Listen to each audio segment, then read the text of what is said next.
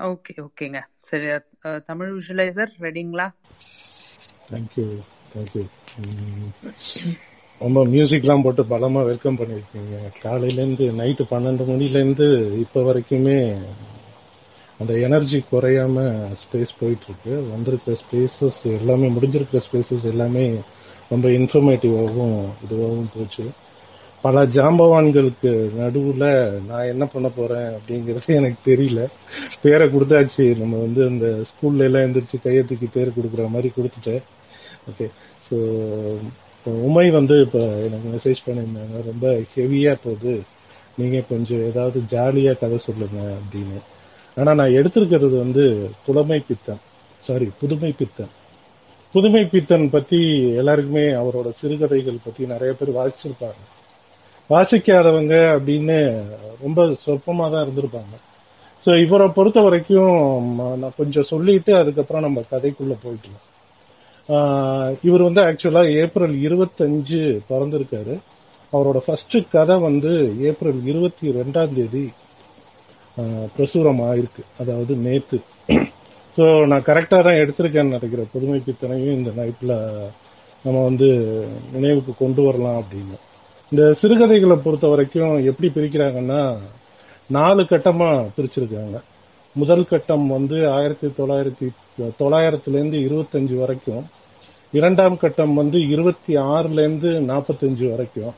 அப்ப அந்த சமயத்தில் தான் புதுமை பித்தன் குபாரா பிச்சமூர்த்தி ராமையா அவங்க எல்லாம் நமக்கு அறிமுகமாகறாங்க. மூன்றாம் காலகட்டம் வந்து நாற்பத்தி ஆறுல இருந்து எழுபது வரைக்கும். கரிச்சான் குஞ்சு ஜானகிராமன் வெங்கட்ராமன் பாலகிருஷ்ணன் விந்தன் அழகிரிசாமி அவங்கெல்லாம் நாலாம் கட்டம் வந்து இப்ப இருக்கிற காலம். அதாவது எழுபத்தி ஆறுல இருந்து இன்னைக்கு வரைக்கும் உள்ள காலகட்டம். ஆனா இந்த புதுமை பித்தன் வந்து அவர் என்ன பண்ணிருக்காருனாக்க இப்ப இப்ப இருக்கிற காலத்துக்கு தகுந்த மாதிரி அந்த டைம்லயே அவங்க எழுதியிருக்காங்க. ஸோ அவரோட கதைகளை எடுத்து பார்க்கும்போது நிறைய ஜேர்னல்ல வந்து எல்லாருமே எழுதுறாங்க. சிலர் வந்து சில ஜேர்னல்ல தான் அவங்க வந்து இருப்பாங்க.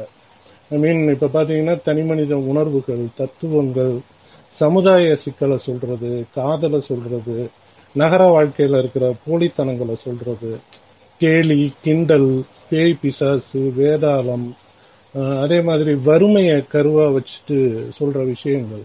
எல்லாருமே ஒவ்வொரு ஜேர்னல்ல எழுதுவாங்க. புதுமை பித்தனை பொறுத்த வரைக்கும் அவர் என்ன மாதிரி ஆரம்பிச்சிருக்காருன்னா அந்த காலகட்டத்துல அதாவது அந்த இரண்டாம் கட்ட காலத்துல வந்து ஒரு இலக்கியம் யாரையாவது ஒருத்தரை பெருசா பேசுறது அந்த மாதிரி வந்து தான் கதைகள் நிறைய எழுதியிருக்காங்க. ஒரு உயர்ந்த நிலையில உள்ளவங்களை பத்தி நிறைய புக் வந்திருக்கு. இவர் வந்து என்ன பண்ணியிருக்காரு? சிறுகதைகள்ல வந்து அடிமட்ட மக்களோட அடித்தட்டு மக்களோட வாழ்க்கைகளை வந்து கொண்டு வந்ததுனால இப்ப வரைக்கும் அவர் தான் முதன் முதல்ல அதை பண்ணியிருக்காரு.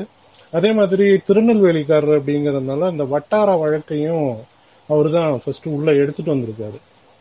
ஸோ அவரு இன்னொன்னு ஒன்னும் சொல்லிடுறாரு. என்னன்னாக்க என்னோட கதையை பொறுத்த வரைக்கும் நான் எதுக்கும் உலகத்துக்கு உபதேசம் பண்றதுக்கெல்லாம் கதை எழுதல.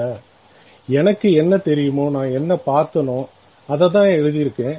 அதே மாதிரி பிற்காலத்துல உட்கார்ந்து ரொம்ப சௌகரியமா இன்சூரன்ஸ் பண்ணி இதை வந்து ஒரு பெரிய பணமாக்குறதுக்கோ நான் வந்து அதையும் செய்யல.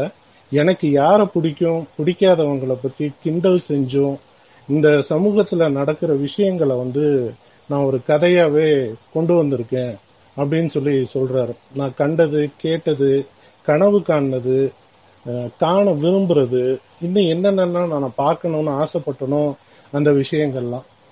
பவா சுல்லதுரை வந்து ஒரு இதுல சொல்லியிருந்தாரு.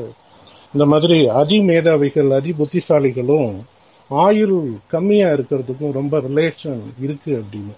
ஸோ இவருமே வந்து ரொம்ப காலம் உயிரோட வாழல. சீக்கிரமாவே இறந்துட்டாரு. அதாவது ஆயிரத்தி தொள்ளாயிரத்தி ஆறுல பிறந்துட்டு நாற்பத்தி எட்டுலயே இறந்துட்டாரு. ஒரு பன்னெண்டு காலங்கள் பன்னெண்டு வருஷம் மட்டும்தான் ஆயிரத்தி தொள்ளாயிரத்தி முப்பத்தி மூணு ஏப்ரல் இருபத்தி ரெண்டுல இருந்து ஆயிரத்தி தொள்ளாயிரத்தி நாற்பத்தி ஆறு வரைக்கும் அவர் வந்து நிறைய சிறுகதைகள் எழுதியிருக்காரு நிறைய டிரான்ஸ்லேஷன் நூற்றுக்கும் மேற்பட்ட சிறுகதைகள் நிறைய உலக எழுத்தாளர்களோட புக்ஸ் எல்லாம் எடுத்து அதை டிரான்ஸ்லேட் பண்ணி அரௌண்ட் ஒரு ஐம்பத்தி ஏழு புக்கு கிட்ட அவர் வந்து டிரான்ஸ்லேட் பண்ணியிருக்காரு. மணிக்கொடி இதழில் அதே மாதிரி தினமணியோட நாளிதழில் வந்து ஆசிரியர் குழுவில் இருந்திருக்காரு. ஸோ இதுக்கு வந்து இவரோட ஒரே ஒரு ஹிண்ட் மட்டும் கொடுக்குறேன். இவர் எப்படியாப்பட்ட எழுத்தாளர் அப்படின்னு. சாப விமோச்சனம் அப்படின்னு ஒரு கதை இருக்கு. அதுல வந்து அகல்யை வந்து ராமர் வந்து ஆல்ரெடி அவரை வந்து உயிர்ப்பிச்சிடுறாரு. அப்ப அந்த அகல்யோட இதுல இருந்து இவர் ஒரு கதை எழுதுறாரு. என்னன்னாக்க அகல்யைக்கு தெரிய வருது சீதாவை வந்து இவர் ராமர் வந்து அக்னி பிரவேசம் பண்ண வச்சிடுறாரு அப்படின்னு. அப்போ அகல்யை என்ன யோசிக்கிறாங்கன்னா இப்படிப்பட்ட கொடுமக்காரன்ட்டேந்து வந்த உயிர் வந்து நமக்கு தேவையா? நான் திரும்பவும் கல்லாவே போறேன் அப்படின்னு சொல்லி அவங்க வந்து திரும்ப கல்லாவே மாறுற மாதிரி இவர் ஒரு கதை எழுதியிருக்காரு. ஸோ இவர் எடுத்துக்கிட்ட கதைகள் எல்லாமே ஒருத்தர்கிட்டேருந்து எடுத்துக்கிட்ட இதுன்னு இல்லை. நிறைய பேர்கிட்ட வந்து அவரோட இன்ஸ்பிரேஷனை எடுத்திருக்காரு. ஒருத்தர் விட்டு போன விஷயத்த வந்து இவர் அதுலேருந்து தொடர்ந்து இருக்காரு கோபால ஐயங்கார் மனைவி அப்படின்னு ஒரு கதை. அந்த கதையில வந்து ஒரு பாரதியார் வந்து ஒரு கதையை முடிச்சிருந்தாராம். அந்த தொ- கதையோட ஆரம்பத்திலேயே அப்படிதான் இருக்கும். ஒரு பிராமணன் வந்து ஒரு இடைச்சியை கல்யாணம் பண்ணிக்கிறாருங்க அப்படின்னு. அப்ப இவர் வந்து இந்த கதையை எப்படி கொண்டு போறாரு அப்படின்னாக்க அந்த விட்ட இடத்துல இருந்து இவர் ஆரம்பிக்கிறாரு. நான் அந்த கதையை முழு கதையை சொல்ல போறதில்ல. அவரோட தாட் என்ன அப்படிங்கறத நான் இந்த இடத்துல சொல்றேன். அப்ப அவர் எப்படி ஆரம்பிக்கிறாருன்னா அந்த சாப்பாடு ஒத்து வருமா முதல்ல அவருக்கு? இடைச்சி சமைக்கிற சாப்பாடு அந்த பிராமணனுக்கு ஒத்து வருமா? அப்படின்னு சொல்லிட்டு அந்த பெண் வந்து அந்த ஐயங்க ஐயரை வந்து வெறும் தெய்வமா தான் பாக்குறா. அதாவது சாமி சாமின்னு தான் பாக்குறா. அப்போ அவங்களுக்குள்ள எந்த காதல் உணர்வுகளுமே இல்லை. அப்ப கடைசிய கதை எப்படி முடியுது அப்படின்னாக்க இந்த பொண்ணை வந்து பிராமணச்சி ஆக்குறதுக்கு அவர் டைப் ட்ரை பண்ணி கடைசியா ஐயங்கார் வந்து இடையராயிருந்தார் ஸோ அப்படிதான் இந்த கதை முடியும். ஸோ அந்த மாதிரி இந்த கதைகள் எல்லாமே கேலியும் கிண்டலும் நிறைய நறுக்கு தெரிக்கிற மாதிரி இருக்கிற விஷயங்கள் தான் வந்து அவர் நிறைய சொல்லியிருக்காரு. ஸோ அவரோட ஃபர்ஸ்ட் கதை அப்படின்னு பார்க்கும்போது அவர் வந்து ஏப்ரல் இருபத்தி ரெண்டுல ஒரு கதை எழுதியிருக்காரு ஆற்றங்கரை பிள்ளையார் அப்படின்னு. ஸோ நான் ஒரு நாலஞ்சு கதை எடுத்து வச்சிருக்கேன். டைமை பொறுத்து எப்படி இருக்குன்னு பார்க்கலாம். இப்போ நான் என் பொண்ணுக்கு எப்படி கதை சொல்லுவேன்னா அந்த தைரியத்துல தான் நான் இப்போ உட்காந்து கதை சொல்ல போறேன். நிறைய ஏதாவது பிழைகள் இருந்ததுன்னா என்னோட ஃப்ளோவில் வந்து தப்பு இருந்ததுன்னா கொஞ்சம் பொறுத்து அருளவும். ஏன்னா நிறைய பேர் ஜ- நிறைய விஷயங்கள் பேசிட்டாங்க. இன்னும் நிறைய பேர் பேச போறாங்க. இது ஒரு கதையா கொண்டு போய்க்கலாம் அப்படிங்கிறதுனால தான் நிறைய இன்ஃபர்மேஷன்ஸ் கேதர் பண்ணிட்டீங்க. ஸோ இதை கதையா கொண்டு போய்க்கலாம் அப்படின்னு. இப்போ தமிழ் வந்து ஒரு சமூகத்தை பத்தி ஒரு விஷயம் சொல்லிட்டு போனாரு. அதோட தொடர்ச்சியா நான் வந்து எதேச்சியா எடுத்து வச்சிருந்தாலும் அதோட தொடர்ச்சியா இருக்கிற மாதிரி தான் இந்த கதையும் இருக்கும் ஸோ ஆற்றங்கரை பிள்ளையார் அப்படிங்கிறது எப்படின்னாக்க இது காலத்தை சொல்லல அவரு. கிமுவுக்கும் முன்னாடி முன்னாடி முன்னாடிங்கிற மாதிரி ஒரு ஊழி காலங்களை சொல்லியிருந்தாரு. அப்ப ஒரு ஆத்துல ஒரு ஆத்தங்கரையில ஒரு பிள்ளையார் ஒன்று இருக்கு. பயங்கர பக்கத்துல பெரிய ஆறு ஒன்று ஓடிட்டு இருக்கு அந்த ஆத்துல வண்டல் மண்ணும் க- அதுல இருக்கிற தூசிகளும் படிஞ்சு அந்த பிள்ளையாரையே மூடி வச்சிருக்கு. அந்த பக்கமா ஒரு கிழவர் ஒருத்தர் வர்றார். வந்துட்டு பிள்ளையாரோட கதியை பார்த்துட்டு பாவமா இருக்கு இந்த பிள்ளையாரு பார்த்தா. சரி ஓகே. அப்படின்னு சொல்லிட்டு ஒரு சமூகம்னு ஒரு மேடையை ஒண்ணு கட்டுறாரு. சமூகம்னு மேடையை கட்டி அந்த பிள்ளையார மேல உட்கார வச்சுட்டு ரெண்டு மரத்தை நடுறாரு. இப்ப இந்த கதையை நீங்க வந்து சாதாரணமா ஃபர்ஸ்ட் படிக்கும்போது உங்களுக்கு புரியாது. புதுமைப்பித்தன் கதைகள் எல்லாமே அப்படிதான். ஒரு நாலஞ்சு தடவை நீங்க படிச்சீங்கன்னா ஒவ்வொரு கதைகளும் ஒவ்வொரு பரிமாணத்துல வரும். இப்ப ரெண்டு மரத்தை நடுறாரு. என்ன மரம்னா ஒரு அரச மரம் இன்னொன்னு ஒரு வேப்ப மரம். அந்த அரச மரத்தோட பேர் வந்து சமய தர்மம் அந்த வேப்ப மரத்தோட பேர் வந்து ராஜ தர்மம் அப்ப அந்த வெள்ளத்துல வந்து ரொம்ப வண்டலு கிண்டலுமா இருந்ததுனால அதை வந்து ரொம்ப அந்த மரமும் நல்லா வளர ஆரம்பிச்சிருச்சு அந்த மண்ணுல. பிள்ளையாருக்கு ரொம்ப சந்தோஷம் தாங்க முடியல. ரொம்ப அந்த மரமும் வேகமா வளர்ந்தோடனே அந்த உதவி செஞ்ச பிள்ளையார்கிட்ட அந்த மனுஷன்கிட்ட கிழவர்கிட்ட போயிட்டு நீங்க ரொம்ப எனக்கு ரொம்ப பெரிய உதவி பண்ணியிருக்கீங்க எனக்கு வந்து ரொம்ப சந்தோஷமா இருக்கு. உங்க பேர் என்ன? அப்படின்னு கேட்கும்போது மனிதன் அப்படின்னு சொல்றாரு. அப்ப பிள்ளையார் வந்து ஓகே உன்னோட பேரையே நானும் வச்சுக்கிறேன் அப்படின்னு சொல்லி ரொம்ப மனிதன்னு அவரும் பேரை மாத்திக்கிறார். ஆனா நமக்கு கதையில வந்து பிள்ளையார் அப்படின்னு தான் இருக்கும். ஸோ இந்த மரமும் ரெண்டா நல்லா வளர்ந்துருது செழிப்பா வளர ஆரம்பிச்சிருது. கொஞ்ச நாள் நல்லா இருக்கு சூரிய வெளிச்சம் படவே இல்லை. அந்த மரத்துல நிறைய குருவிகள்லாம் வந்து கூடு கட்ட ஆரம்பிச்சிருது. மழை காலம் வருது ஈரம் சொட்டிக்கிட்டே இருக்கு. அப்ப அந்த பிள்ளையாருக்கு வந்து அந்த ரெண்டு மரத்தாலையும் தொந்தரவு வர ஆரம்பிக்குது. என்னன்னாக்கா அந்த மரத்துல இருக்கிற ப- பறவைகள்கிட்ட இருக்கிற எச்சமெல்லாம் அவரோட மேல உளுந்து அந்த பிள்ளையார பார்க்கறதுக்கு ரொம்ப அகோரமா ரொம்ப கருண கொடூரமா இருக்காருன்னு சொல்லுவாங்க இல்லையா? அந்த மாதிரி ஒரு கோரமான உருவத்துக்கு வந்து மாறிடுது. அப்ப என்ன பண்றாரு அப்படின்னாக்கா அவரால் சொல்லவும் முடியல என்ன பண்றதுங்கிறது தெரியல. அப்ப அந்த இன்னொரு கிழவர் ஒருத்தர் அந்த இருந்த கிழவர் என்ன பண்றாரு அவருக்கு வந்து திரும்பவும் அந்த தண்ணியை எடுத்துட்டு வந்து அவர் மேல கொட்டி அவரை கொஞ்ச நாளைக்கு சுத்தம் பண்ணி வச்சுக்கிறாரு.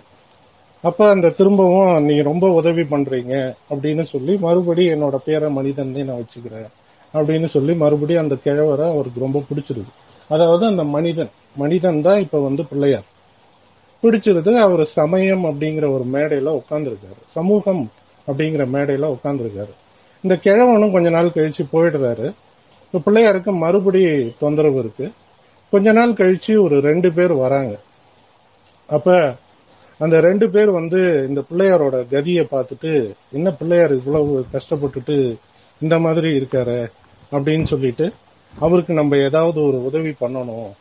அப்படின்னு சொல்லி அந்த கிளைகள் எல்லாம் நம்ம வந்து சரி பண்ணலாம் அப்படின்னு சொல்லி சொல்றாங்க. அப்ப அந்த பிள்ளையார் கேட்கிறாரு உங்க ரெண்டு பேரோட பேர் என்னப்பா? அப்படின்னு கேட்கும்போது ஒருத்தர் சொல்றாரு என்னோட பேர் புத்தன் இன்னொருத்தர் வந்து ஜீனன் அப்படிங்கிறாங்க.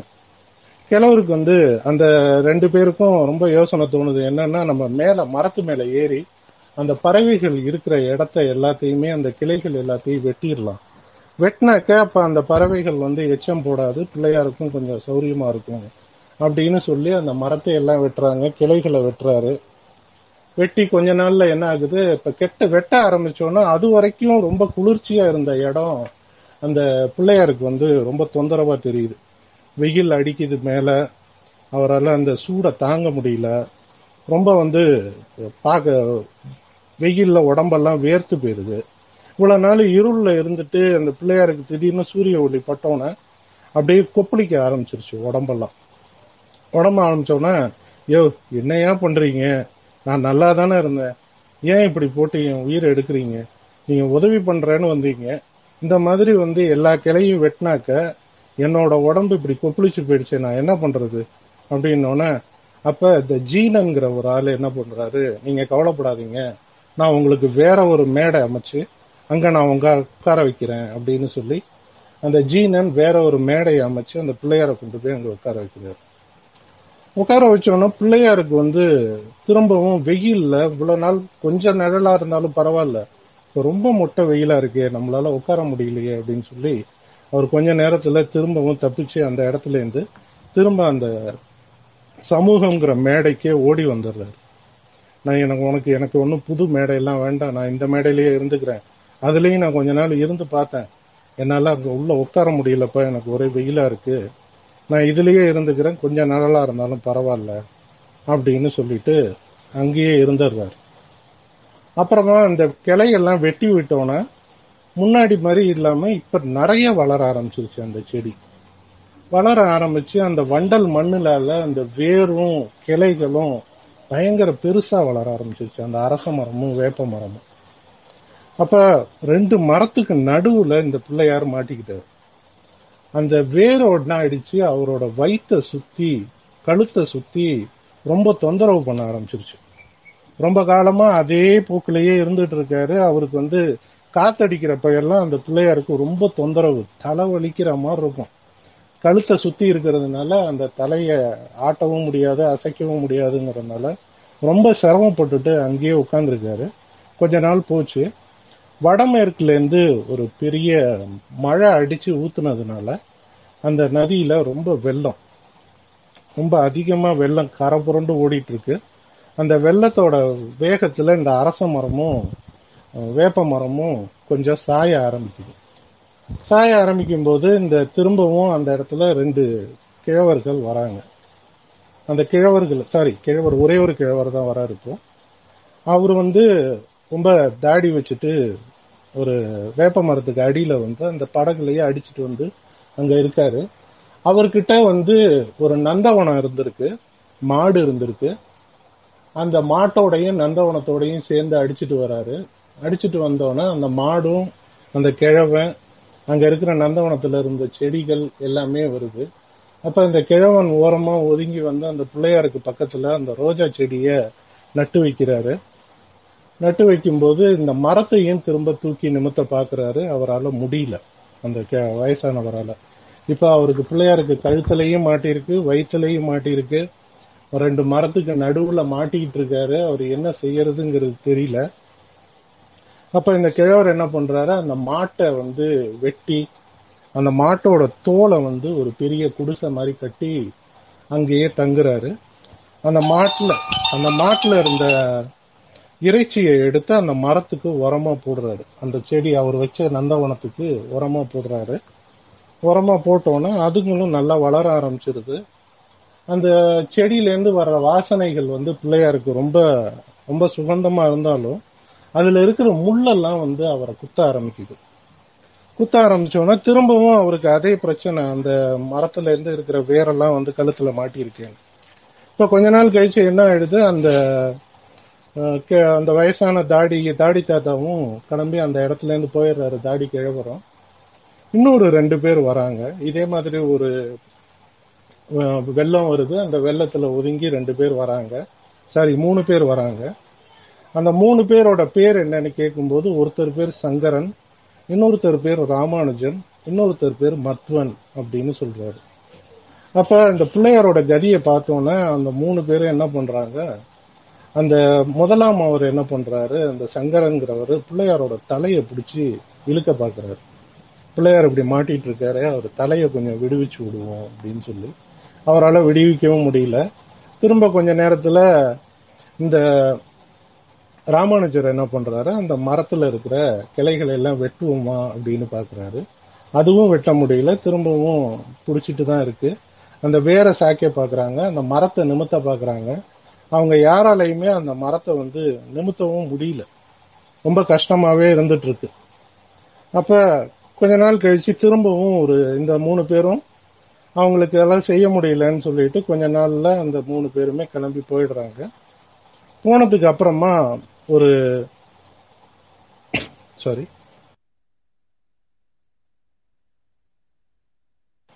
கொஞ்ச நாள்ல என்ன ஆயிடுது? அந்த மரம் வந்து ரொம்ப பேய் காத்துல சாஞ்சு விழ ஆரம்பிச்சிருது. விழ ஆரம்பிச்சோடனே அப்போ மறுநாள் என்ன ஆகுது? திரும்ப பிள்ளையாருக்கு வந்து முடியல. என்ன பண்றதுன்னு தெரியாம இருக்கும்போது இதே மாதிரி ஒரு வெள்ளம் அடிச்சு ஒரு வெள்ளை அங்கி போட்ட ஒருத்தர் கையில ஒரு பெரிய புக்கோட அந்த பிள்ளையார் இருக்கிற இடத்த வந்து அடைகிறாரு ஓரமா வராரு. அவர் என்ன பண்றாரு? அவர் வந்த போட்டை எடுத்து ஓரமா ஒதுக்கி கவுத்து போட்டுட்டு அவரோட சட்டை எல்லாத்தையும் மாட்டி அந்த மரத்து மேல மாட்டி வச்சுட்டு அவர் கையில இருக்கிற புக்கையும் எடுத்து ஓரமா வச்சுட்டு அந்த படகு மேலேயே கவுந்து உட்காந்துட்டு அந்த வெயில்ல உட்காந்துக்கிறாரு அவரும் கொஞ்ச நாள் அந்த இடத்துலயே இருக்காரு. இருந்துட்டு அவரும் ட்ரை பண்ணி பாக்குறாரு இந்த ரெண்டு மரங்களையும் ரெண்டு மரங்கள்டேந்தும் இந்த மனிதனை அதாவது இந்த பிள்ளையார விடுவிக்கலாம் அப்படின்னு. நான் திரும்பவும் அந்த மரத்தோட பேரை சொல்றேன். ஒரு மரத்தோட பேர் வந்து சமய தர்மம் இன்னொரு மரத்தோட பேர் ராஜ தர்மம் ஸோ இந்த ரெண்டு மரத்தையும் வந்து மரத்துக்கிட்டேருந்தும் அந்த பிள்ளையாரான மனிதனை விடுவிக்கணும் அப்படிங்கிறதுக்காக ரொம்ப ட்ரை பண்ணி பார்க்குறாங்க முடியல. இன்னும் நிறைய பேர் வராங்க. நிறைய பேர் வந்து அந்த இடத்துல அந்த மரத்தை தூக்கி நிமித்த பார்க்குறாங்க பிள்ளையாரோட கழுத்தை விடுவிக்க பார்க்குறாங்க அப்புறம் மேடையை சீர்படுத்த பார்க்குறாங்க. ஒவ்வொருத்தர் செய்யறதும் ஒவ்வொருத்தருக்கு தடையாக இருக்குது ஒருத்தர் வந்து கழுத்தை பிடிச்சி இழுத்தா அவரோட வேர்ல வயிற்றுல இருக்கிற வேர் பகுதி வந்து இழுக்க மாட்டேங்குது. இன்னொன்னு மரம் சாயுது. இதுல என்ன பெரிய பிரச்சனை ஆயிடுச்சு அப்படின்னாக்கா மரத்துக்காக பிள்ளையாரா இல்ல பிள்ளையாருக்காக மரமா அப்படிங்கிற ஒரு நிலைமை வந்து அந்த இடத்துல வந்துடுச்சு அப்ப எல்லாரும் ஆத்திரப்பட்டுட்டு பேசாம இந்த மரத்தை வெட்டிடுவோமா அப்படின்னு சொல்லி சில பேர் கோவப்பட்டுட்டு அதையும் செய்ய துணிஞ்சாங்க. அவருக்கு வந்து என்ன பண்ணுறதுங்கிறது தெரியல. பிள்ளையாருக்கும் ரொம்ப முடி ஒதுங்கி போய் தான் உட்காந்துருக்காரு அந்த இடத்துல. அப்படியே கொஞ்ச நேரம் கண்ணை மூடி தூங்கிடலாம் அப்படின்னு கனவு காண்றாரு.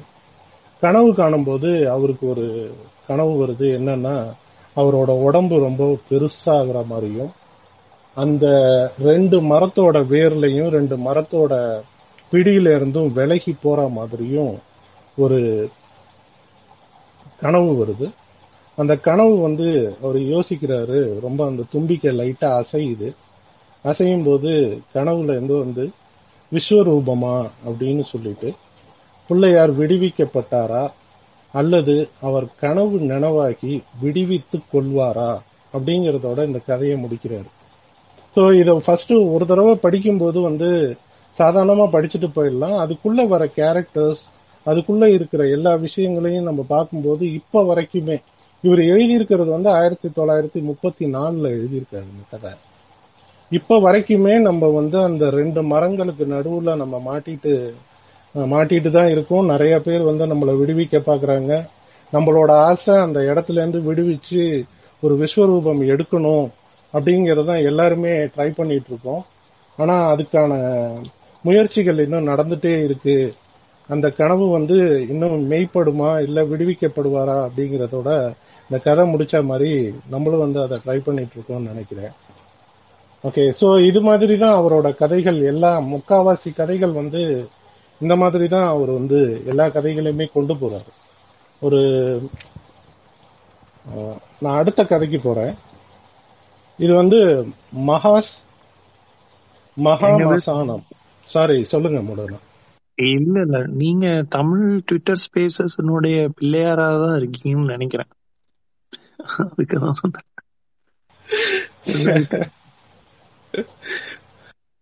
Continue continue Vis nice thank you thank you thank you so இந்த கதை வந்து நம்ம சென்னையோட வாழ்க்கையை வந்து சொல்ற மாதிரி இருக்கும். நம்ம இப்போ சொல்றோம் இல்லையா? ரொம்ப பரபரப்பான வாழ்க்கை. நம்ம காலையில வேலைக்கு போனாக்க நைட்டு வந்து வீடு வந்து சேர்றதுக்குள்ள நம்ம சுத்தி புத்தி இருக்கிறவங்க யாரையுமே பார்க்க முடியுமா என்ன அப்படிங்கிற மாதிரிலாம் நம்ம யோசிச்சுட்டு போறோம் இல்லையா? ஸோ இப்போ இந்த கதை வந்து மகாசமானம் அப்படிங்கிற மகா மசானம் அப்படிங்கிற கதை வந்து ஆயிரத்தி தொள்ளாயிரத்தி நாற்பத்தி ஒன்றில் வந்து வந்திருக்கு. ஸோ நாற்பத்தி ஒன்றுலையும் நம்ம இப்ப எப்படி இருக்கோமோ அதே மாதிரியான ஒரு சூழல்ல தான் இந்த சென்னை இருந்திருக்கு. மகா மசானம் அப்படிங்கிறது மசானம்ங்கிறது ஒரு கல்லறைன்னு கூட சொல்லலாம். சுடுகாடு அப்படின்னு.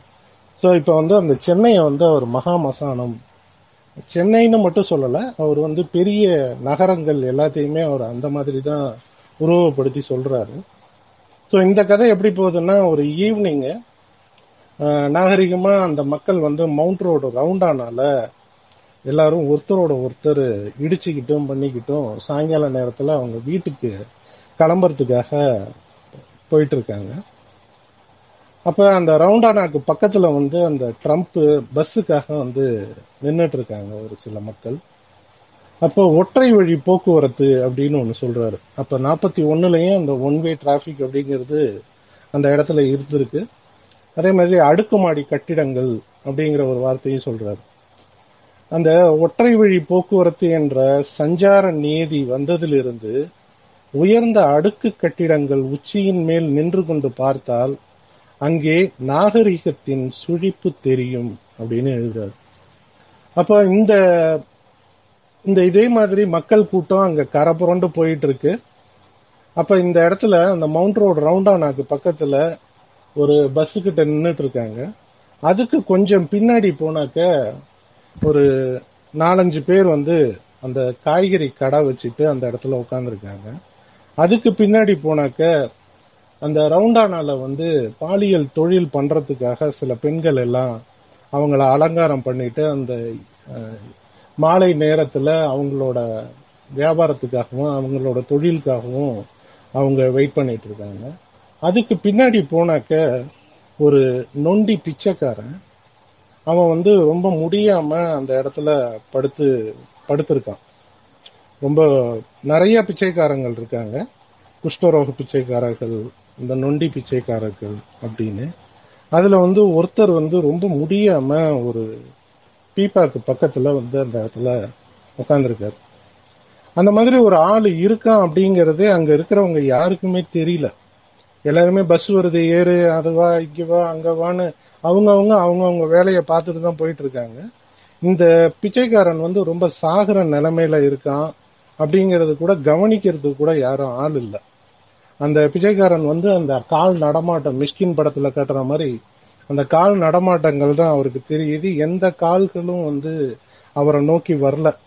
ரொம்ப ஜே ஜே ஜேன்னு அந்த இடத்துல கூட்டம் போய்கிட்டே இருக்கு. இந்த பக்கம் கூட்டம் போகுது வருது மழையிலேருந்து இறங்குறாங்க. ஆனா திரும்பவும் வந்து அவரால் அவரால யாருமே வந்து கவனிக்கப்படாத ஒரு ஆளாவே அவர் அந்த இடத்துல படுத்திருக்காரு. பக்கத்துல வந்து ஒரு பிச்சைக்காரன் பிச்சைக்காரனுக்கு செக்யூரிட்டி பிச்சைக்காரன் அப்படிங்கிற மாதிரி அவருக்கு பக்கத்துல ஒரு பிச்சைக்காரன் உட்கார்ந்துட்டு இருக்காரு தகர குழவையில தண்ணி எடுத்து கொஞ்சம் கொஞ்சமா அந்த கிழவனோட தலைய தூக்கி அந்த கிழவனோட வாயில அந்த தண்ணியை வைக்கிறாரு. வைக்கும்போது அவரால் குடிக்கவும் முடியல. அந்த உதடுல பட்டு அந்த உதடு வழியா அந்த தண்ணி கீழே வழுது. இன்னொரு ரெண்டு சொட்டு விடுறாரு. திரும்பவும் அவர் வந்து வாய்க்குள்ள போகுது. போற தண்ணி திரும்பவும் வெளியில வந்து கொட்ட ஆரம்பிச்சிருது. ஸோ அவரால் திரும்பவும் தண்ணி குடிக்கவும் முடியல. அந்த தகர பீப்பாவை பிடிச்சிட்டே இருக்காரு. அவரை வாயில ஒரு ரெண்டு ஈ வந்து மொச்சிட்டே இருக்கு. புதுமை பித்தன் கதைகள்ல வந்து இந்த ஈ வந்து நிறைய இடத்துல வரும். அந்த இறப்பை காட்டும்போது அந்த ஈ வந்து நிறைய இடத்துல அந்த ஈ வந்து உட்கார்றத வந்து அவர் சொல்லிட்டே இருப்பார்.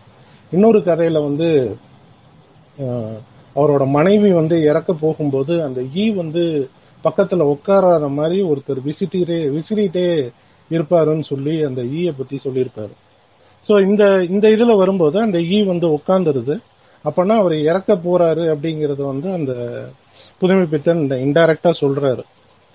அப்ப அந்த இடத்துல வந்து அந்த பிச்சைக்காரன் பக்கத்துல உட்காந்துட்டு அவர் தண்ணி கொடுத்துட்டே இருக்காரு. அப்ப அந்த ட்ரம்ப் வண்டி பக்கத்துல வந்து ஒரு அப்பாவும் ஒரு பொண்ணும் வந்து நிற்கிறாங்க நின்றுட்டு இருக்கும்போது ரோடை கிராஸ் பண்ணி பார்க்கும்போது அவங்க அப்பாவுக்கு வந்து அங்கே ஆப்போசிட்ல மாம்பழம் வித்துட்டு இருக்கிறது வந்து தெரியுது.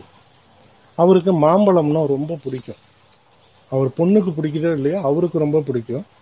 அவர் எந்த அளவுக்கு பிடிக்கும் அப்படின்னாக்க அவர் பொண்ணுகிட்ட வந்து நீ இந்த இடத்துலயே நின்னுக்கமா நான் போய் ஆப்போசிட்ல மாம்பழம் வாங்கிட்டு வரேன்.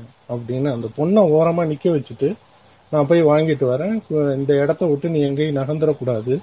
இந்த இடத்துலயே நின்னுக்கோ எங்கேயுமே போகாத அப்படின்னு சொல்லி அவங்க அப்பா அந்த பொண்ணுகிட்ட சொல்லிட்டு போறாரு. அந்த பொண்ணு சொல்றா சரி ஆகட்டும். நான் இங்கேயே நின்னுக்கிறேன்ப்பா. சீக்கிரம் வந்துரு. அப்படின்னு சொல்லி ஓரமா நின்னுக்கிறான் அந்த பொண்ணு. அவங்க அப்பா வந்து ரோட்டை இறங்கி அந்த பக்கம் போறாரு. இந்த குழந்தை வந்து தனியா விடக்கூடாதுங்கிற ஒரு நினப்பு இருக்கு. ஆனா அந்த கூட்டத்துக்குள்ள அந்த பொண்ணை அழைச்சிட்டு போகணுமே அப்படின்னு சொல்றதுனால அவர் அந்த இடத்துலயே நிக்க வச்சுட்டு அவரு நேரா மாம்பழம் வைக்கிற இடத்துக்கு போயிடுறாரு. அப்ப இந்த பொண்ணு கண்ணுல வந்து அந்த பிச்சைக்காரன் படுறாரு. அந்த சின்ன குழந்தையோட கண்ணுல வந்து அந்த பிச்சைக்காரன் படுறாரு. பக்கத்துல வந்து அந்த கிழவனை வந்து தூரமா நின்று அந்த பொண்ணு பாக்குறா. பக்கத்துல போலாம் அப்படின்னு சொல்லி பாக்குறா. அப்ப அந்த கிழவனுக்கு வந்து ஒரு சாகரத்துக்காக இவர் எப்படி எழுதுறாரு அப்படின்னாக்கா அந்த கிழவனுக்கு அந்த பிச்சைக்காரனுக்கு சாவறதுக்கு உதவி பண்ணிக்கிட்டு ஒரு பிச்சைக்காரன் பக்கத்துல உட்கார்ந்துருக்கான். அது வந்து இந்த பொண்ணோட கண்ணுல படுது. அதுல என்ன வேடிக்கை இருக்கு பாக்குறதுக்கு? அப்படின்னு இந்த மனசுக்குள்ள தெரியுது அந்த குழந்தைக்கும் தெரியுது. சரி பரவாயில்ல. நான் வந்து இப்ப அம்மா வந்து பால் குடிக்க மாட்டேன்னு சொன்னாக்க என்னை வற்புறுத்தி இந்த இடத்துல ஒரு பாயிண்ட் சொல்றாரு. அந்த பொண்ணு வந்து நினைச்சுக்கிறா நான் பால் குடிக்க மாட்டேன்னு சொன்னா எனக்கு வேண்டான்னு நான் சொல்லும்போது அதை மல்லு கட்டி எனக்கு வேண்டான்னு சொன்னாலும் எங்க அம்மா எனக்கு அந்த பாலை கொடுப்பாங்க. அது மாதிரி கொடுக்க வேண்டியது தானே. ஏன் அந்த கிழவனை அப்படியே விடுறாங்க? கொடுக்க வேண்டியது தானே அந்த தண்ணியை அமுக்கி வேண்டான்னு சொன்னாலும் கொடுக்க வேண்டியது தானே. அவங்களுக்கு அந்த உரிமை இருக்கு. அம்மாவுக்கு அந்த உரிமை இருக்கு. இவருக்கு அந்த உரிமை இல்லையா? அப்படின்னு சொல்லி அந்த குழந்தை நினைச்சுக்குது. இது வேடிக்கை பார்த்துக்கிட்டே அந்த ரெண்டு அனாதைகளுக்கு நடுவுல அந்த குழந்தை போகுது பக்கத்துல.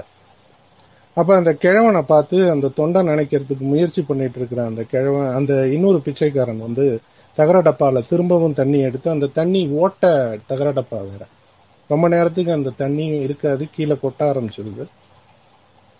அந்த திரும்பவும் அந்த தண்ணியை எடுத்து அந்த வாய்க்கிட்ட ஊத்தும் போது இந்த குழந்தை சொல்லுது மெதுவா மெதுவான்னு. இந்த குழந்தை வந்து வாய ஆணு காமிச்சு வாதட்ட குமிச்சு அந்த படுத்துட்டு இருக்கிற பிச்சைக்காரன் என்ன பண்ணணுமோ அதை வந்து இது சொல்லுது. சொன்னோன்னே அந்த குழந்தை வந்து இல்ல இல்ல நீங்க எல்லாம் நிக்க கூடாதுமா நீ போகுமா அப்படின்னு சொல்லி அந்த பிச்சைக்காரன் சொல்றான். ஏன் நான் ஏன் இங்க நிக்க கூடாது அப்படின்னு கேக்குது. அதுக்கு அவன் சொல்றான் இல்ல இவர் சாக போறாரு. அப்படின்னா அப்படின்னு கேக்குது அந்த குழந்தை. சாவுறாருமா செத்து போறாரு அப்படின்னு சொல்லி தலைய தூக்கி அந்த குழந்தைக்கு நேராக காட்டுறான். அந்த குழந்தை வந்து வேடிக்கை பார்க்கணும் அப்படின்னு தான் தோணுது. அந்த குழந்தைக்கு புதுசா இருக்கு இது என்ன அப்படின்னு. வேடிக்கை பார்க்கணும்னு தான் காட்டுது. அது என்ன கேக்குதுன்னா எங்க இன்னொரு தடவை காட்டு அப்படின்னு அந்த கிழவனை பார்த்து அந்த பக்கத்துல இருந்த பிச்சைக்காரனை பார்த்து காட்டுது. இந்த பிச்சைக்காரனுக்கு ஒரு பயம். கூட்டமும் கூடிடக்கூடாது நம்மள வந்து யாராவது புள்ள பிடிக்கிறவன்னு நினைச்சிடக்கூடாது. இந்த குழந்தை வந்து இந்த இடத்துல நின்றுட்டு இருக்கு இந்த நின்றுட்டு இருக்கிற குழந்தைய பார்த்தாலும் யாராவது ஏதாவது நினைப்பாங்க. நம்ம தான் எடுத்து வச்சிருக்கோமோன்னு நினைப்பாங்க. அப்படின்னு சொல்லி அந்த பக்கத்துல இருந்த பிச்சைக்காரனுக்கு வந்து ரொம்ப கஷ்டமா போயிடுது.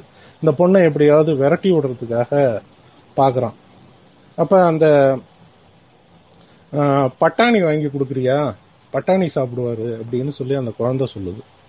அந்த குழந்தைக்கு அதான் தெரியும். அவன் தண்ணியே குடிக்க முடியாத ஒரு ஆள்கிட்ட போயிட்டு பட்டாணி வாங்கி கொடுக்குறியா? அப்படின்னாக்கா அவன் முழிக்கிறான். முழிச்சிட்டு அந்த இடத்துல அந்த பக்கத்தில் இருந்த பிச்சைக்காரனுக்கு வந்து அடுத்த வேலைக்கு சாப்பாட்டுக்கு காசு வேணும். அப்போ காசு வச்சிருக்கியா?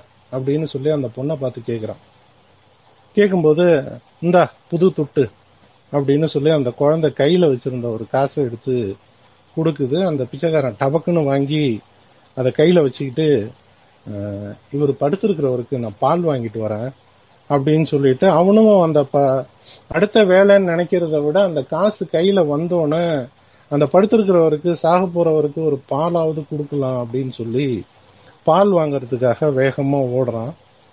ஓடனோடனே நீ போமா நீ வந்து இங்க நிக்காத போயிடு அப்படின்னு சொல்லி மறுபடி சொல்றாரு. அப்ப அந்த ரெண்டு ஈ வாயிலேயே உட்காந்துருக்கு இன்னொரு ஈ சுத்திட்டே இருக்கு. திரும்பவும் ஏ குஞ்சு அப்படின்னு சொல்லி யாரோ கூப்பிடுறாங்க பின்னாடி.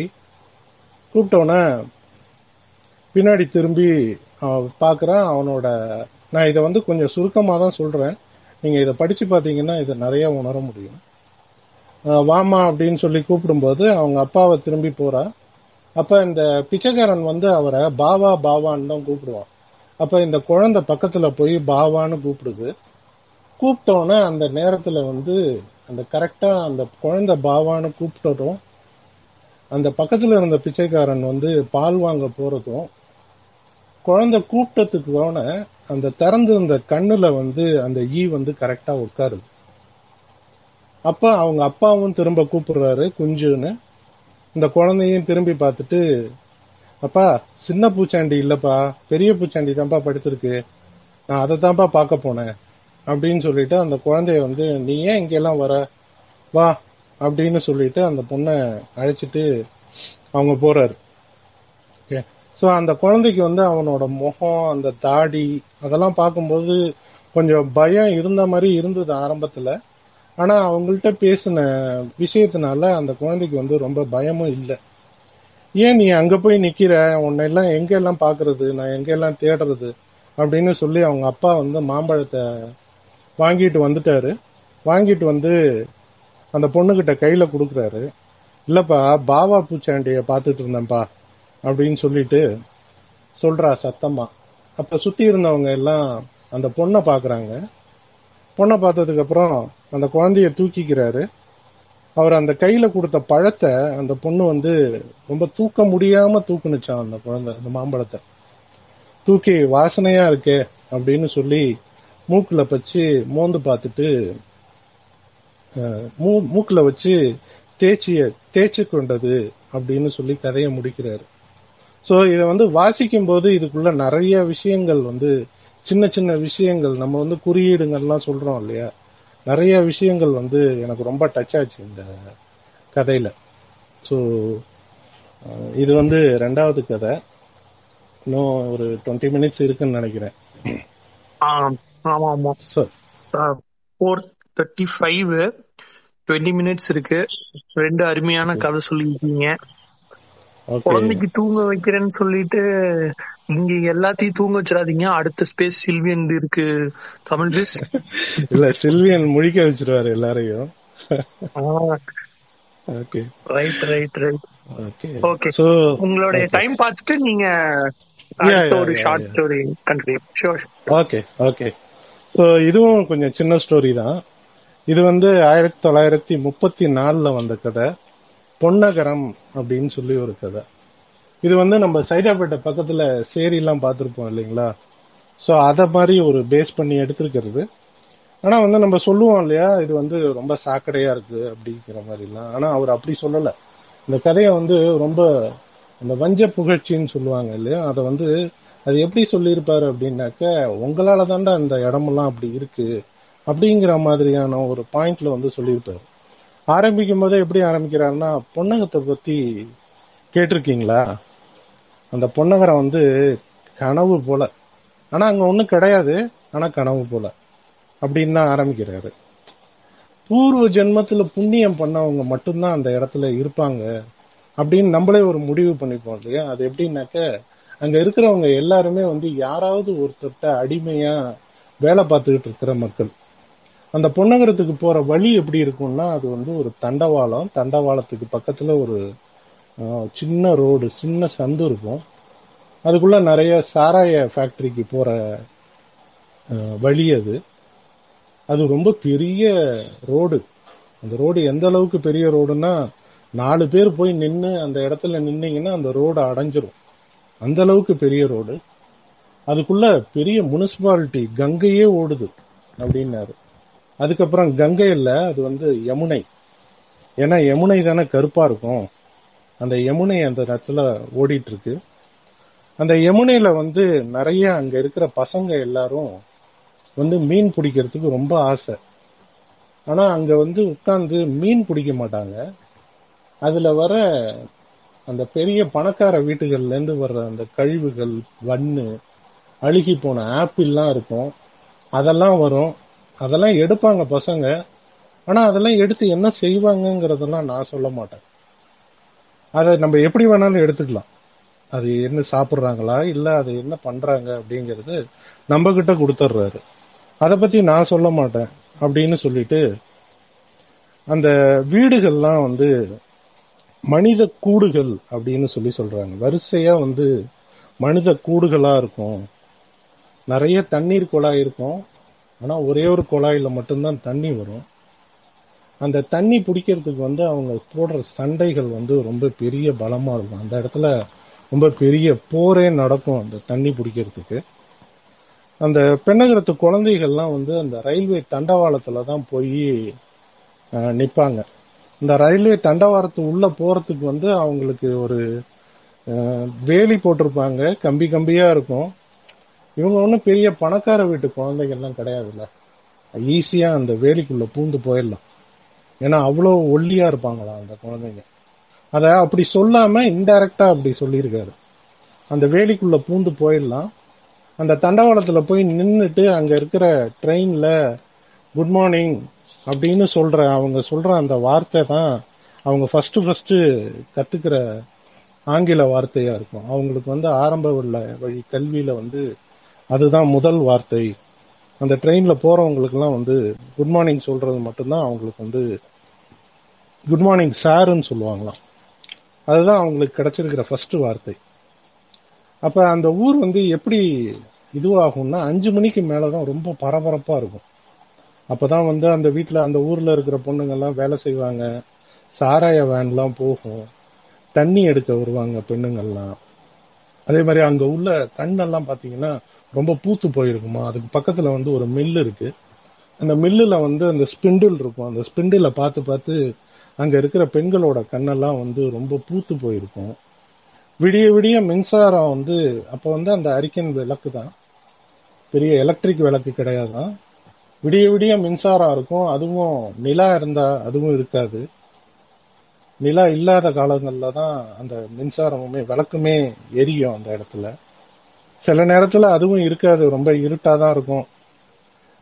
இந்த இடத்துல இருக்கிறவங்க எல்லாம் எப்படி இருக்காங்க அப்படின்னாக்க புலி சிங்கம் அதோட எல்லாம் நம்ம அந்த காலத்துல வேட்டையாடி அதுங்க நம்மளை வேட்டையாடி நம்ம அதுங்களை வேட்டையாடி உயிர் வாழ்ந்துட்டு வந்துட்டு இருந்தோம். அதே மாதிரி தான் இப்போவும் சர்வைவல் ஆஃப் த ஃபிட்டஸ்ட் தான். யார் எப்படி இருந்தால் என்ன? நான் வாழணும். என்னோட வாழ்க்கையை நான் வாழணும். அப்படிங்கிற மாதிரியான ஒரு மன மன நிலையில தான் அந்த ஊரில் இருக்கிற மக்கள் எல்லாருமே இருப்பாங்க. பெண்ணகரம் வந்து பெண்ணகரத்து உள்ள இருக்கிறவங்களுக்கு வந்து போன ஜென்மத்துல ஒரு புண்ணியம் பண்ணியிருக்கணும் அப்படிங்கிற வார்த்தையும் திரும்ப சொல்றாரு அப்போ அப்ப வந்து அந்த இப்பதான் அந்த கதை கதாநாயகிய வந்து உள்ள கொண்டு வராரு. அம்மாளு அப்படிங்கிற ஒரு கேரக்டர் தான் இந்த கதையோட நாயகி. இப்ப இது வரைக்கும் அந்த ஊரை பத்தி சொல்லிட்டாங்க. நமக்கு வந்து ஒரு பிளாட்ஃபார்ம் செட் பண்ணிட்டாரு. இப்படிதான் அந்த ஊர் இருக்கும் அப்படிங்கிறது. இப்ப அந்த அம்மாளு வந்து ஒரு கூலி தொழிலாளி மில்லுல வேலை பார்க்குறாங்க. ஒரு வயசு வந்து ஒரு இருபது இல்லைன்னா இருபத்தி ரெண்டுக்குள்ளதான் இருக்கும். அவரோட புருஷன் வந்து ஜட்கா வண்டி வச்சிருக்கிறாங்க. சொந்த வண்டி தான் அம்மாளுக்கு வந்து அவரோட தம்பி முருகேசன்கிறது அவளோட ஹஸ்பண்ட் நேமு அவனோட அம்மா முருகேசனோட தம்பி முருகேசனோட குதிரை சேர்ந்து அஞ்சு பேர் அந்த குடும்பத்துல. குதிரையும் சேர்த்து. இப்ப இவங்களுக்கு வந்து அந்த தம்பி இருக்கான் இல்லையா? அவனுக்கு வந்து கஞ்சா குடிக்கிறதுக்கும் தண்ணி அடிக்கிறதுக்கும் அவனோட அண்ணன் முருகேசன் தான் காசு கொடுத்துட்டு இருக்காரு. கொஞ்சம் கூட பொறுப்பு கிடையாது. அவன் வந்து இந்த மாதிரியான வேலைகள் செய்யறதுக்கு வந்து அண்ணங்கிட்ட இருந்து தான் இப்போ வரைக்குமே அவன் காசு வாங்கிட்டு செலவு பண்ணிட்டு இருக்கான். காசு இருந்தா நம்ம வந்து சாப்பாடு சாப்பிடுவோம். காசு கொண்டு வர காசை வச்சு இவங்க எல்லாம் மில்லுக்கு போயிட்டு வர காசை எல்லாம் வாங்கி அவன் குடிச்சிருவான் முருகேசன் அவனுக்கு வண்டி ஓடினாதான் அதுவும் காசு. அப்படியே வண்டி ஓடல அப்படின்னாக்க அவர் என்ன எழுதுறாருன்னா வேற வழி இல்லை. பசி. ஐயா பசி. பசி பத்தும் செய்யும் அப்படின்னு ஒரு சொல்றாங்க. அந்த வார்த்தையை இந்த இடத்துல கொண்டு வர்றாரு.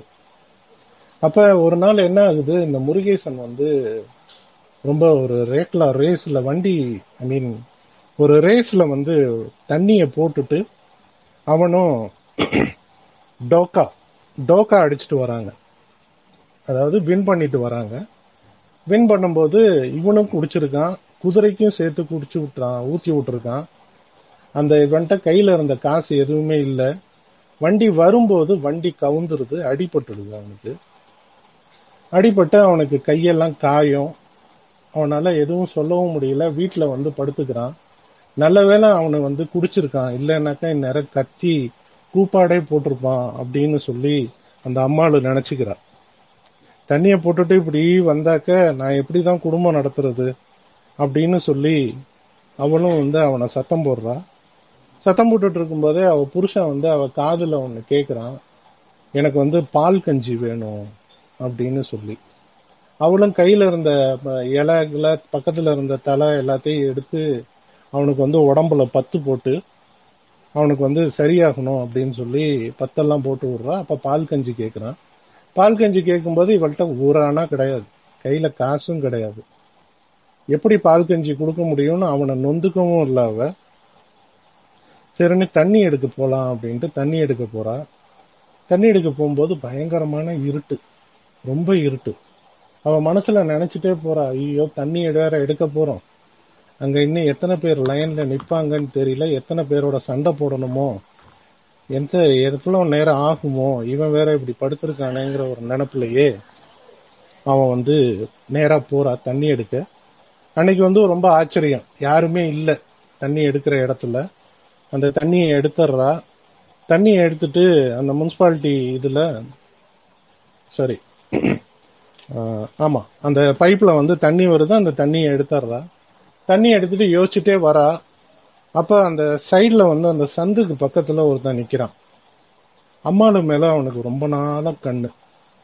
அவளை வந்து செய்கை காட்டி அவளை கண் சுமட்டுறான். இவன் என்ன பண்றா? குடத்தை தூக்கிட்டு அவன் பக்கமா திரும்பி ஒரு இருட்டுக்குள்ள போறாங்க ரெண்டு பேரும். இருட்டுக்குள்ள போயிட்டு ஒரு அரை மணி நேரம் கழிச்சு அவ கையில ஒரு முக்கால் ரூபா காசோட அவ திரும்பி வரா. முக்கால் ரூபா காசோட திரும்பி வந்து நினைச்சுக்கிறா சரி பால் கஞ்சி வாங்கிடலாம் அப்படின்னு. இந்த கதையை வந்து கடைசி வரி எப்படி முடிக்கிறாரு அப்படின்னா என்னமோ கற்பு கற்புன்னு கதைக்கிறீங்களே இதுதான் ஏன் பெண்ணாகரம் பொன்னகரம் அப்படின்னு சொல்லி முடிக்கிறாரு. ஸோ இதை வந்து நம்ம படிக்கிறவங்க நம்மளோட தாட்ல என்ன மாதிரி இருக்கோ அதை அப்படி எடுத்துக்கலாம். கற்புங்கிறது வந்து பெரிய லெவல்ல இருக்கிறவங்களுக்கும் அடிமட்டத்தில் இருக்கிறவங்களுக்கும் அதுதான் வந்து அவர் ஐ மீன் அந்த இந்த மாதிரியான விஷயங்கள்ல இருக்கிறதுக்கு வந்து அது தேவையில்லை. கற்புங்கிறது ஒரு பெரிய விஷயமே கிடையாது. எனக்கு கால் வைத்து கஞ்சிக்கே வழி இல்லை. அந்த இடத்துல நான் இதை கட்டிக்கிட்டு என்ன பண்ண போறேங்கிற ஒரு தாட்டு இன்னொன்னு வந்து அவ புருஷனுக்காக அதை பண்ணிட்டா. அவ புருஷனுக்காக அதை போய் செஞ்சா அப்படிங்கிற ஒரு தாட்டு இந்த சிறுகதைகள் இந்த சிறுகதைகளை பொறுத்த வரைக்கும் நம்ம கிட்ட சாய்ஸ் கொடுத்துட்றாங்க அப்பதான் வந்து அந்த சிறுகதைக்கான மதிப்பு வந்து அதிகமாகுது அப்படின்னு நான் நினைக்கிறேன். ஸோ இதுதான் இப்போ இருக்கிற இந்த பொன்னகரம் அப்படிங்கிறது. இந்த பொன்னகரம் வந்து இன்னும் இருந்துட்டு தான் இருக்கு. இந்த மாதிரியான பொன்னகரங்கள் வந்து நம்ம நிறைய இடத்துல பார்க்குறோம் இன்னொன்று இந்த பொன்னகரத்தை வந்து எப்போ நீங்க வந்து ரொம்ப அருமையா இருக்கும் எப்போ பார்க்கலாம் அப்படின்னு சொல்றாருன்னா ரொம்ப அதிகமா மழை பெஞ்சு வெள்ளம் வரும்போது நீங்க அந்த பொன்னகரத்தை பார்த்தீங்கன்னா ரொம்ப சூப்பரா இருக்கும். அந்த கண்ணுக்கு குளிர்ச்சியா இருக்கும் அப்படின்னு. அது படிக்கும்போது நான் இதை படிக்கும்போது நானே நினைச்சேன். இந்த வெள்ளம் வந்தப்போ அந்த சைதாப்பேட்டை பிரிட்ஜில் நின்று நாங்கெல்லாம் வேடிக்கை பார்த்தோம். அந்த சைதாப்பேட்டை பக்கத்தில் இருக்கிற அந்த குடிசைகள் எல்லாமே வந்து அப்படியே தண்ணியில மிதந்தது. மேல அந்த ஆண்டனா கம்பி மட்டும்தான் தெரிஞ்சது. எனக்கு அதுதான் ஞாபகம் வந்தது. அந்த வரியை படிக்கும்போது. ஸோ இதுதான் பொன்னகரம் அப்படிங்கிற ஒரு கதை. ஸோ ஒரு பத்து நிமிஷம் இருக்கு இல்லையா? ஓகே ஆமா மிஸ்டர் ஓகே பத்து நிமிஷத்துக்கு நான் ஒரு சின்ன கதையா சொல்லிடுறேன். இன்னொரு குட்டி ஷார்ட் ஸ்டோரி எடுத்தீங்கன்னா பெட்டரா இருக்கும். ஆமா ஒரே ஒரு நிமிஷம்.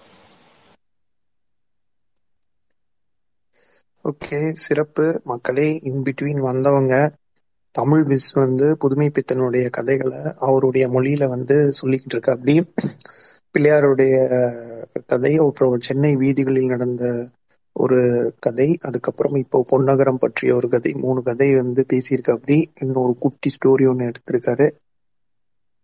வெயிட் பண்ணுவோம்.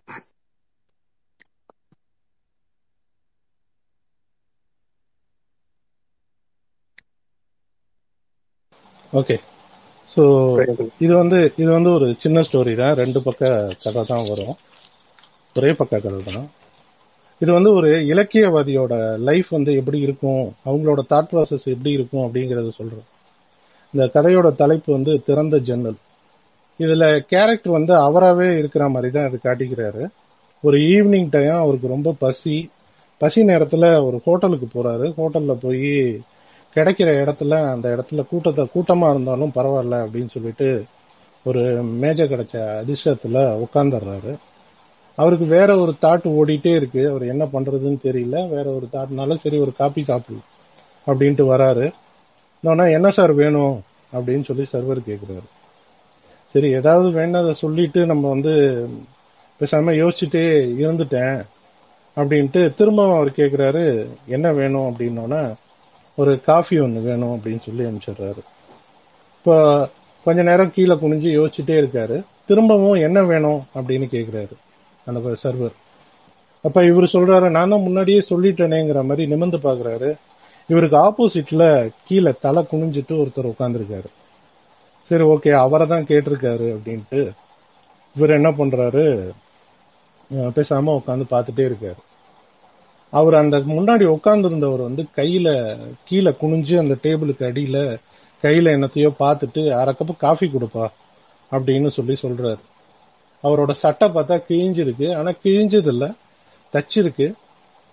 இவர் பார்த்துட்டு அவரை பார்த்தோன்னா ரொம்ப பரிதாபமா யோசிக்கிறாரு. யோசிச்சுட்டு ரொம்ப பசியில இருப்பாரு போல இருக்கு அப்படின்னு சொல்லிட்டு நமக்கு இவருக்கு எப்படியாவது ஒரு உதவி பண்ணணுமே. பார்த்தாக்க ரொம்ப பாவமா தெரியுதே. நம்ம ஒருவேளை இலக்கியவாதியா கூட இருக்கலாம். அவரோட தோரணையெல்லாம் பார்க்கும்போது அப்படிதான் தெரியுது. ஒரு சகோதர தொழிலாளிக்கு வந்து நம்ம இப்படி ஒரு பாசத்தை காட்டலைன்னா கூட அதுல நம்ம வந்து உணர்ச்சி அற்றவனா ஆயிடுவோம் அப்படின்னு சொல்லிட்டு எப்படி ஆரம்பிக்கிறதுன்னு தெரியல. யாராவது ஒரு ஸ்ட்ரேஞ்சரை பார்த்து உனக்கு உதவி வேணுமான்னு நம்ம டைரக்டா கேட்கவும் முடியாது இல்லையா? அப்ப ரொம்ப யோசிச்சுட்டு எங்கேயோ பார்த்த மாதிரி இருக்கே உங்களா? அப்படின்னு கேக்குறாரு. அப்ப அவர் ஆப்போசிட்ல இருக்கிறவரு என்னையெல்லாம் பார்த்துருக்க முடியாது அப்படின்னு ரொம்ப காரமா அவருக்கு பதில் சொல்றாரு. இதுவே வந்து அவருக்கு ஃபர்ஸ்டே ஒரு தடை மாதிரி விழுது. திரும்ப கொஞ்ச நேரம் கழிச்சு இவர் சொல்றாரு எனக்கு ரொம்ப பசி ரொம்ப பிராணம் போயிடுச்சு. எனக்கு உங்களுக்கு ஏதாவது உடம்புக்கு ஏதாவது பண்ணுதா? அப்படின்ட்டு காஃபி கப்ப கையில எடுக்கிறாரு. அப்ப பசிக்காம யாராவது ஹோட்டலுக்கு வருவாங்களா? அப்படின்னு செகண்ட் திரும்பவும் ஒரு கட் பண்றாரு. கட் பண்ணவுடனே திரும்பவும் கொஞ்ச நேரம் கழிச்சு அவர் சொல்றாரு அவருக்கு வந்து இவர் உதவி பண்ண போறாரு அப்படிங்கிறது தெரிஞ்சிருச்சு. அப்ப அந்த ஆப்போசிட்ல இருந்து அவர் சொல்றாரு காசை கண்டபடி செலவு பண்ணாதையா அப்படின்னு சொல்றாரு. இவர் வந்து புதுமை பித்தன் என்ன சொல்றாருன்னா பாதகம் இல்ல பரவாயில்ல தயவு செஞ்சு என்னோட உதவியை நீங்க எடுத்துக்கணும் அப்படின்னு சொல்லி அவருக்கு வந்து உதவி பண்ண போறாரு. அவ ஆப்போசிட்ல இருக்கிறோம் சரி உன் இஷ்டம். அப்படின்னோன்னா அவருக்கும் ஒரு காஃபி ஆர்டர் பண்ணிட்டு ரொம்ப ரொம்ப கூச்ச சுபாவத்தில் இருக்கிறது மாதிரி அவரும் வந்து அவர் கொடுத்ததை வாங்கி சாப்பிட்டுட்டு ரொம்ப குழந்தை வந்து இவருக்கு ஏதோ ஒரு பெரிய இதை பண்ணிட்ட மாதிரி ஒரு பெரிய விஷயத்த செஞ்சிட்ட மாதிரியான ஒரு இது உதவி பண்ணிட்டோம் நம்ம அப்படின்னு சொல்லி. அப்ப அடுத்தது பில்லு கொடுக்கணும். இப்ப எழுந்து போயிடுறாரு. இவர் பில்லு கொடுக்கறதுக்கு எழுந்துக்கிறாரு. அப்ப கொஞ்ச நேரம் அவர் வந்து அந்த பில்ல காசை வந்து எடுக்கிற நேரத்துல அந்த உட்காந்து ஆப்போசிட்ல சாப்பிட்டுட்டு இருந்தவர் என்ன பண்றாரு? வேக வேகமா போய் வெளியில நின்றுட்டு இருந்த ஒரு பெரிய கார்ல ஏறி உட்காந்து அந்த டிரைவரை டிரைவர்கிட்ட சொல்றாரு ஹில்மன் காருன்னு சொல்றாரு. பளபளப்பான ஹில்மன் கார் அந்த கார்ல கூசாம ஏறி உட்காந்து கதவை சாத்திட்டு அந்த டிரைவரை போன்னு சொல்றாரு. அந்த டிரைவர் போயிடுறான். புதுமை பித்தனுக்கு ரொம்ப ஆச்சரியம். ஆச்சரியப்பட்டுட்டு நேராக காசு எடுத்துட்டு கேஷியர்கிட்ட வராரு. கேஷியர் வந்து எனக்கு ஒன்றுமே புரியலங்கிற மாதிரி ஒரு தோரணையில் பார்ப்போம் இல்லையா? அப்போ அந்த கேஷியர் வந்து இவரை பார்த்து பயங்கரமாக சிரிக்கிறார். சிரிச்சிட்டு சொல்கிறாரு அவரு பெரிய லட்சாதிபதிங்க. பெரிய கருமியும் வேற. அடிக்கடி நம்ம ட- ஹோட்டலுக்கு வருவாரு. யார் தலையாவது தடவி ஏதாவது சாப்பிட்டு கிளம்பிடுவாரு நீங்க வந்து இன்னைக்கு மாட்டிக்கிட்டீங்க அப்படின்னு புதுமை பித்தனை பார்த்து சொல்றாரு. இவருக்கு வந்து ஏமாற்றத்தை விட அவரு சிரிச்சுக்கிறாரு. சிரிச்சிட்டு எதுக்கு அவர் சிரிக்கணும்? அப்படிங்கிறது புதுமை பித்தனுக்கும் தெரியல. அப்ப அந்த கேஷியர் வந்து சொல்றாரு ஒரு வார்த்தை தர்மம் செய்யறதுல கூட எவ்வளவு கஷ்டம் இருக்கு பாத்தீங்களா? அப்படின்னு சொல்லி அந்த கேஷியர் சொல்றாரு. அதுக்கு வந்து புதுமை பித்தன் பதில் சொல்றாரு நான் தர்மம்லாம் செய்யலைங்க அப்படின்னு சொல்லிட்டு காசை கொடுத்துட்டு வெளியில கிளம்பிடுறாரு. ஸோ இதோட இந்த கதை முடியுது. இந்த கதை வந்து ஆயிரத்தி தொள்ளாயிரத்தி முப்பத்தி நாலு பன்னெண்டு எட்டு ஆயிரத்தி தொள்ளாயிரத்தி முப்பத்தி நாலில் வெளிவந்த கதை. ஸோ இது மாதிரி நிறைய கதைகள் இருக்கு. ஒவ்வொரு கதைகளுக்கும் வந்து ஒவ்வொரு மாதிரியான அவரோட முத்திரைகள் வந்து இதுக்குள்ள இருக்கும். அதுல வந்து பாத்தீங்கன்னா நிறைய அந்த பாடத்துல வந்திருக்கிற கதைகள்னு பாத்தீங்கன்னா ஆற்றங்கரை பிள்ளையார் கடவுளின் பிரதிநிதி கோபால் ஐயாரின் மனைவி அப்புறம் வந்து மனித எந்திரம். மனித எந்திரம்லாம் படிக்கும்போது நம்ம இப்ப எந்த அளவுக்கு மிஷினா இருக்கும் அப்படிங்கறத அந்த சமயத்திலேயே சொன்ன ஒரு கதை அது. நினைவு பாதை புரட்சி மனப்பான்மை அப்புறம் சாப விமோச்சனம் செல்லமாலுங்கிற கதை வந்து எல்லாருமே படிக்க வேண்டிய கதை. அது ரொம்ப அருமையா இருக்கும். அந்த ஈ சொன்னேன் இல்லையா? அந்த எந்த அளவுக்கு காதலை வந்து வாங்குறதுங்கிறத விட கொடுக்கறது தான் அந்த காதல் வந்து அதிகமா இருக்கும் அப்படின்னு சொல்லி சொல்லுவாங்க. அந்த கதை படிச்சாக்க நமக்கு வந்து அந்த ஃபீல் வரும். அடுத்து காஞ்சனைன்னு ஒரு கதை. கட்டிலை கட்டிலோட கதை. கட்டில் விட்டிரங்கா கதை அப்படின்னு ஒரு கதை. சித்திங்கிற கதை தான் வந்து உதிரி பூக்களா வந்தது. அந்த மகேந்திரனோட படங்கள் உங்களுக்கு எல்லாம் பிடிக்கும் அப்படின்னாக்க புதுமை பித்தனோட கதைகளும் உங்களுக்கு ரொம்ப பிடிக்கும். ஏன்னா சித்திலேருந்து அதோட இன்ஸ்பிரேஷனாக வந்தது தான் உதிரி பூக்களுங்கிற படம். இப்பவும் வந்து அந்த படம் ரொம்ப இதுவாக இருக்கு. இன்னொன்று இந்த கதைகள் எழுதி எண்பது வருஷம் ஆயிடுச்சு. எண்பது தொண்ணூறு வருஷம் ஆனாலுமே வந்து அந்த புதுமை பித்தனோட கதைகள் வந்து ரொம்ப ஸ்பெஷல் இப்பயுமே இப்போ இருக்கிற சமகாலத்தோட அது ஒத்து போகிற கதைகளாக தான் இருக்கும். ஸோ நான் என்னோட கதைகளை இதோட முடிக்கிறேன். நிறைய நிறைய பேர் இருந்தீங்க நிறைய பேர் பேசுனீங்க. எனக்கு எந்த அளவுக்கு தெரியுமோ அந்த அளவுக்கு நான் என்னோட கதைகளை பகிர்ந்திருக்கேன்னு நினைக்கிறேன். இதெல்லாம் எல்லாமே வந்து இங்க இருக்கிறவங்களோட இன்ஸ்பிரேஷன் தான்.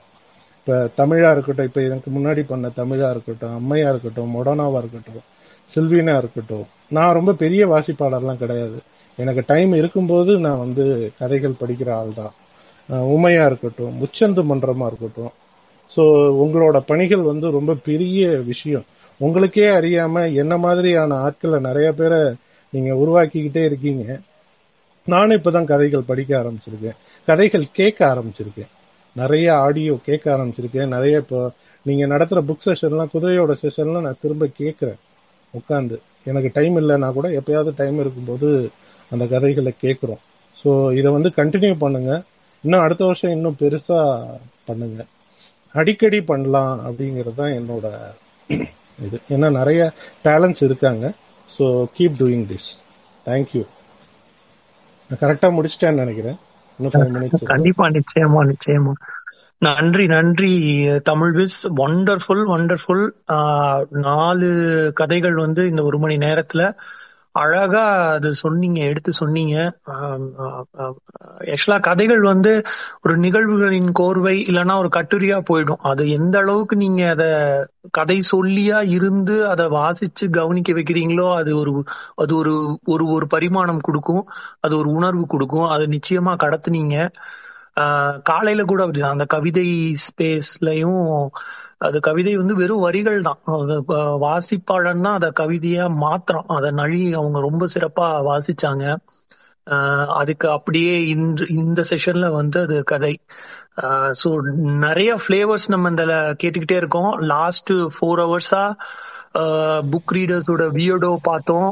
அதுக்கப்புறம் குதிரை தோழருடைய புத்தக வாசிப்பு அனுபவமும் அவருடைய உணர்வுகளும் பார்த்தோம் அதுக்கப்புறம் தமிழ் சகோ அவருடைய மந்திரங்களும் சடங்குகளும் ஒரு மணி நேரம் அந்த செஷன் வந்து கேட்டோம். இப்போ தமிழ் விஸோட புதுமை பித்தனுடைய கதைக்களம் கேட்டிருக்கோம். இந்த மாதிரி தொடர்ந்து டிஃப்ரெண்ட் டிஃப்ரெண்ட் ஃபிளேவர்ஸ்ல இந்த வேர்ல்டு புக் டே வந்து சிறப்பா போய்கிட்டே இருக்கு. நன்றி Vis once again next session வந்து சில்வியனோடது. இது தாட்ஸ் யாராவது இருக்கீங்களா? ஸ்பீக்கர்ஸ் ஜிபிஎஸ் சொல்லுங்க ஷேர் பண்ணுங்க. கண்டிப்பா. தேங்க்யூ தேங்க்யூ விசுவலைசர் நீங்க வந்து டிஎல்ல வந்து நான் இவ்வளவு பெரிய இதுக்கு இடையில என்ன பண்ண போறேன் அப்படின்னு சொல்லி வேற நீங்க சர்க்காஸ்டிக்கா போட்டிருந்தீங்க. ஆனா செமையா வந்து பண்ணிட்டீங்க. நாலு கதைகளையும் ரொம்ப அழகா வந்து எல்லாருக்கும் புரியும்படி வந்து ரொம்ப அழகாக வந்து அதை நரேட் பண்ணீங்க. ரொம்ப நல்லா இருந்துச்சு விஷுவலைசர் குடோஸ் டு யூ அதை மட்டும்தான் நான் சொல்லணும்னு நினைச்சேன் Moderna and uh we can move on to next one and ஒரு சின்ன ரெக்வஸ்ட் மொடோனா அப்படியே அடுத்து வரும்போது அந்த தலைப்பையும் கொஞ்சம் மாற்றி விட்டுருங்களேன் ப்ளீஸ் நான் உங்களுக்கு நான் இது பண்ண டிஎம் பண்ணேன் பட் அதையும் சொல்லிடுறேன் நான் கூடவே. Thank you but hats off visualiser and kudos to you ஆக்சுவலாக சூப்பராக இருந்துச்சு. ரொம்ப நல்லா இருந்துச்சு. Thank you thank you thank you thank you Tamil visualiser ரொம்ப தேங்க்ஸ் உங்களோட இந்த சைடு நான் பார்த்ததில்ல. ஸோ ரொம்ப அழகா கதை சொன்னீங்க. இந்த ஒரு நாலு கதையை வந்து சொன்னதுக்கு ரொம்ப தேங்க்ஸ் தேங்க்ஸ் அண்ட் லிஸ்னர்ஸ்லாம் எல்லாம் நல்லா பொறுமையா கேட்டாங்க. அண்ட் ஐ திங்க் எப்பயுமே நான் அப்படிதான் நினைப்பேன். அவங்க நல்ல ஒரு கதை கேட்கறதுக்கு நல்ல நம்ம மக்கள் வந்து லிசன் பண்ணி பொறுமையா கேட்கறது நானும் அதை என்னோட புக் ஸ்பேஸ்ல பார்த்துருக்கேன் கதை நரேட் பண்ணும்போது நல்ல ஒரு பொறுமையா கேட்பாங்க ஸோ தேங்க்யூ அண்ட் இந்த கான்செப்ட் கொண்டு வந்ததுக்கும் தேங்க்ஸ்